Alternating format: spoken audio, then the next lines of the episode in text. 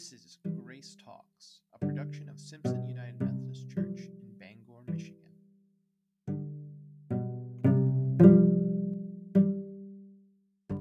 Found in the book of Luke, chapter 14, verses 25 through 33. Large crowds were traveling with Jesus, and turning to them, he said, If anyone comes to me and does not hate father and mother, wife and children, brothers and sisters, yes, even their own life, such a person cannot be my disciple. And whoever does not carry the cross and follow me cannot be my disciple. Suppose one of you wants to build a tower. Won't you first sit down and estimate the cost to see if you have enough money to complete it? For if you lay the foundation and are not able to finish it, everyone who sees it will ridicule you, saying, This person began to build and wasn't able to finish. Or suppose a king is about to go to war against another king. Won't he first sit down and consider whether he is able with 10,000 men to oppose the one coming against him with 20,000? If he is not able, he will send a delegation while the other is still a long way off and will ask for terms of peace. In the same way, those of you who do not give up everything you have cannot be my disciples. This is the word of God for the people of God. Thanks be to God.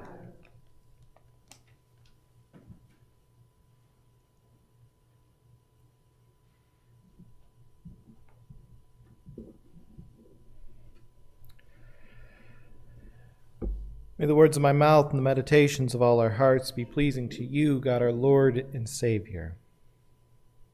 Amen. I'd like to begin this sermon by telling you the story of two men. First, we have a young southern man who doesn't want much or put too much thought into where his life is headed. Second, we have an older military type who's convinced that he has a destiny, one that he is working towards his entire life. These two men meet in the army, and though the second man has a negative attitude initially towards the first, there is at least some respect between the two.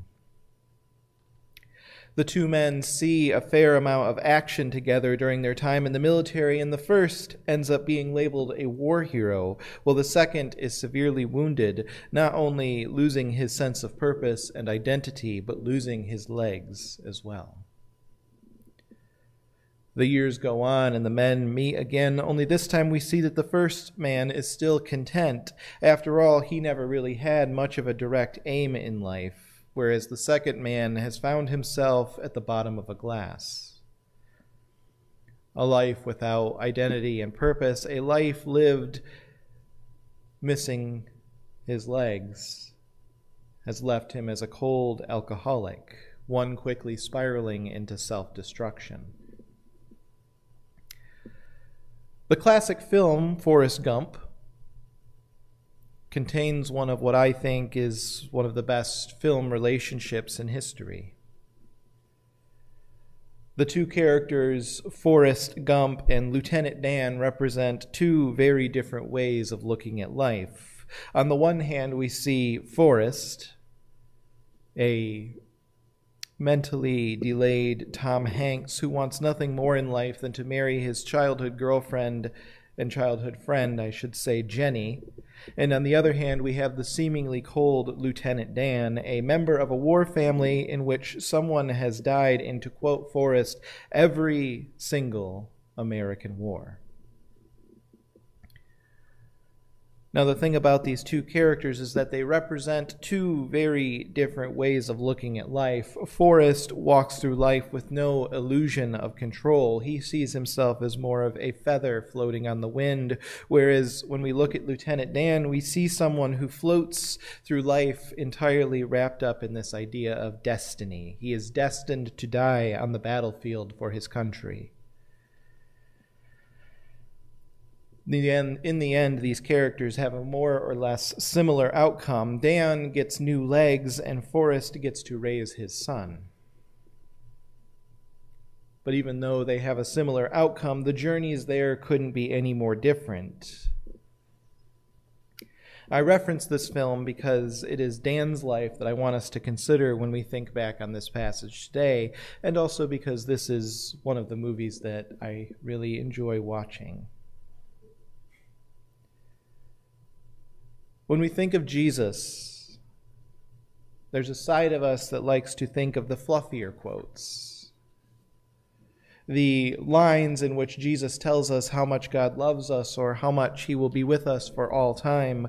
But we have a hesitancy when it comes to thinking of lines like the one today.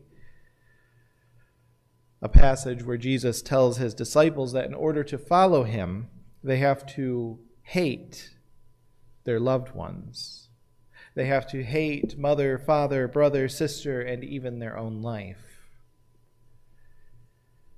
This isn't the Jesus that we so often want to hear. This is a Jesus who's telling his disciples something they don't want to hear. This idea is not a popular one.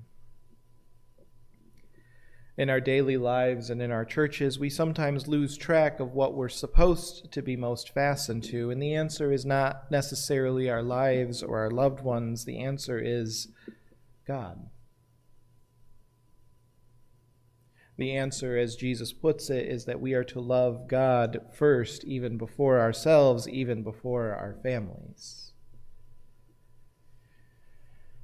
Now, what do we do with a passage like this, especially when we hold it in comparison to the greatest commandments? Doesn't Jesus tell us, after all, in just another chapter that we're supposed to love God with all our heart and mind and soul and love our neighbor as we love ourselves. But then here we're told to hate our neighbor, that we're supposed to love God.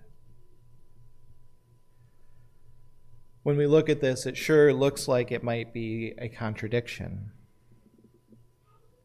But when we read these passages together, rather than reading them as though they're separate, we might arrive at a different conclusion. We might arrive thinking as though we're saying that as much as we are meant to love our neighbors, as much as we are meant to love our families, ourselves, our children, our parents, so too are we to love God all the more. To think about it a little bit differently, we might think about it in this way in the culture we live in, we are constantly told that we have to prepare, that we have to be prepared to defend ourselves, to defend our families, to prepare to provide as we need to. If the need arises, we are meant to be like the action hero that we've seen in a thousand movies. You know the one. The one who rushes into danger because it's only he who can save his family. He's the man who leaves a trail of bodies stretching miles behind him, all in an effort to save someone. This, it seems, is what we're supposed to be. At least according to a culture so influenced by action movies.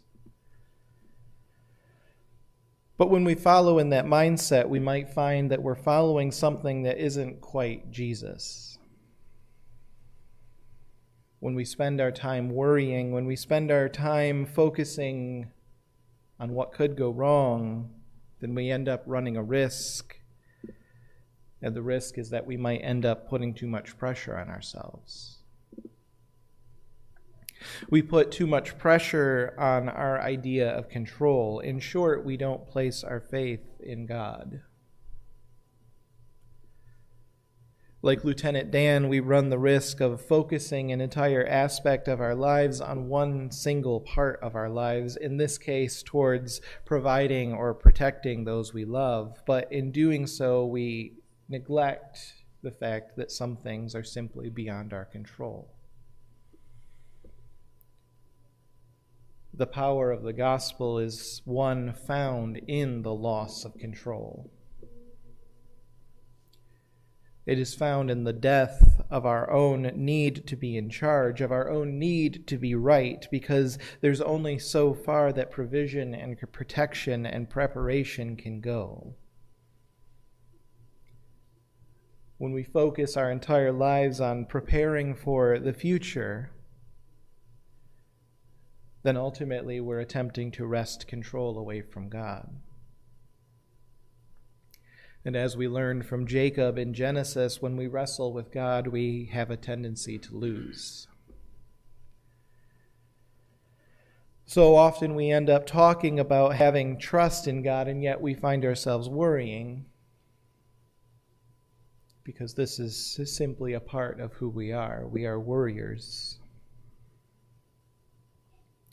We think and prepare for the worst. We develop anxieties over what could happen tomorrow. We make sure our generators are gassed up for Y2K.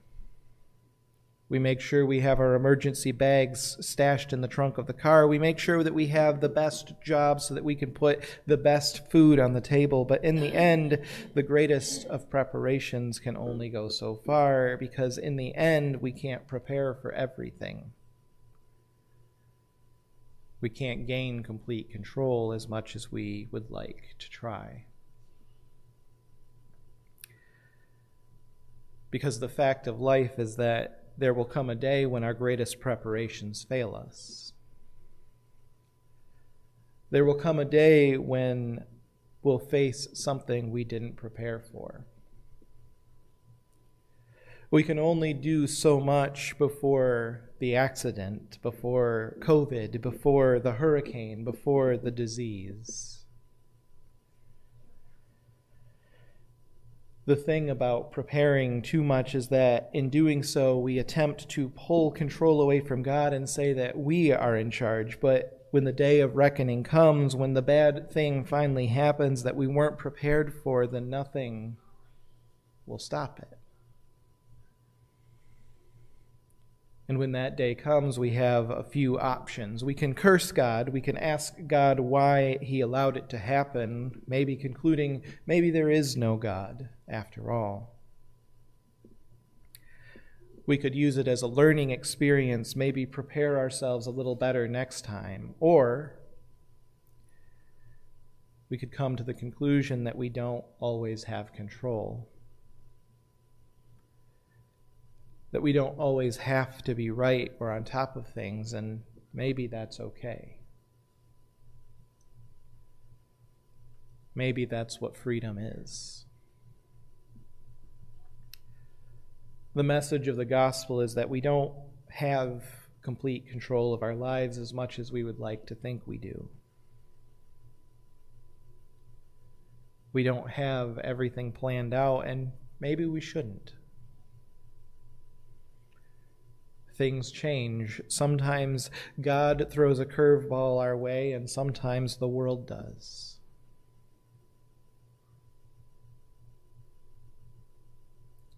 as just one example among millions of examples. There's a story of a woman who was named Lindsay Chase, and she was a survivor of Hurricane Katrina who lost almost everything, who lost everything, I should say, 17 years ago when the levee broke and her home was destroyed.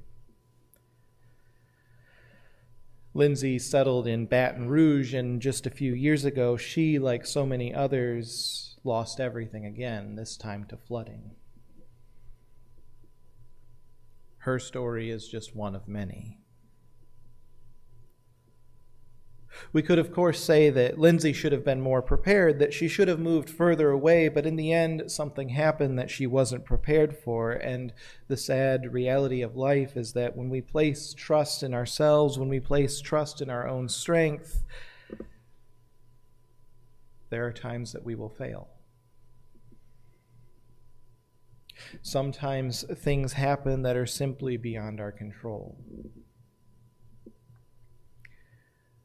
And our culture has primed us to believe that we are somehow responsible, that if you fail, it's your fault. Our culture will tell us that we are wrong because we didn't prepare well enough, that we weren't strong enough,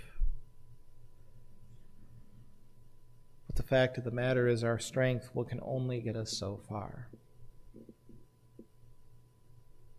This is what Jesus is talking about when he asks if a person planning to lay down a tower will first look at his supplies. This is what he's talking about when he asks if a king will look at his armies before meeting an enemy. We do our best to prepare, but sometimes those preparations are not good enough.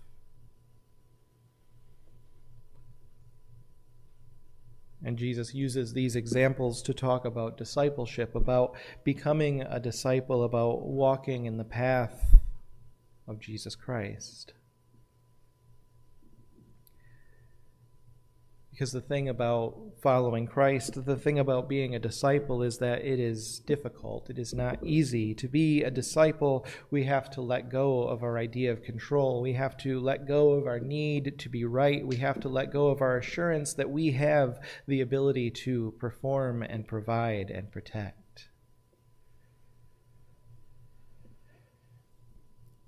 And the truth of the matter is that when we do this, when we give in and when we admit that we can't do it, God looks at us not with anger or disappointment, but with love. Love because we've entered into a freedom where we can admit that we are not always strong enough. We are not always the best. We are not always in peak condition. And when we relent, God rejoices. When we relent, God rejoices because we're placing our faith not in our own abilities, but in our not in our own need to do everything, but rather in our need for God, in our need for one another. In our need to be wrapped in God's embrace. Life as it stands can be hard and hectic, and it is difficult to admit that we do not always have the strength to take care of our problems ourselves. But in our Christian faith, we have a means through which we can recharge, a means in which we can participate with Jesus Christ, a way that we can find renewal. When we come together for communion, we find a time where we can lay down our burdens and we can come to the table in full acknowledgement that we can't do this thing on our own. The word communion stems from the same word that means community. It means that we stand together in love and in God's grace, and we reveal our weaknesses to ourselves, to one another, and to God. We come to that great feast in desire of God's provision, in desire of God's love and desire of God's protection. And what we find when we finally lay down our arms, when we finally drop our defenses and our barricades, is that we have so much more room for true relationship.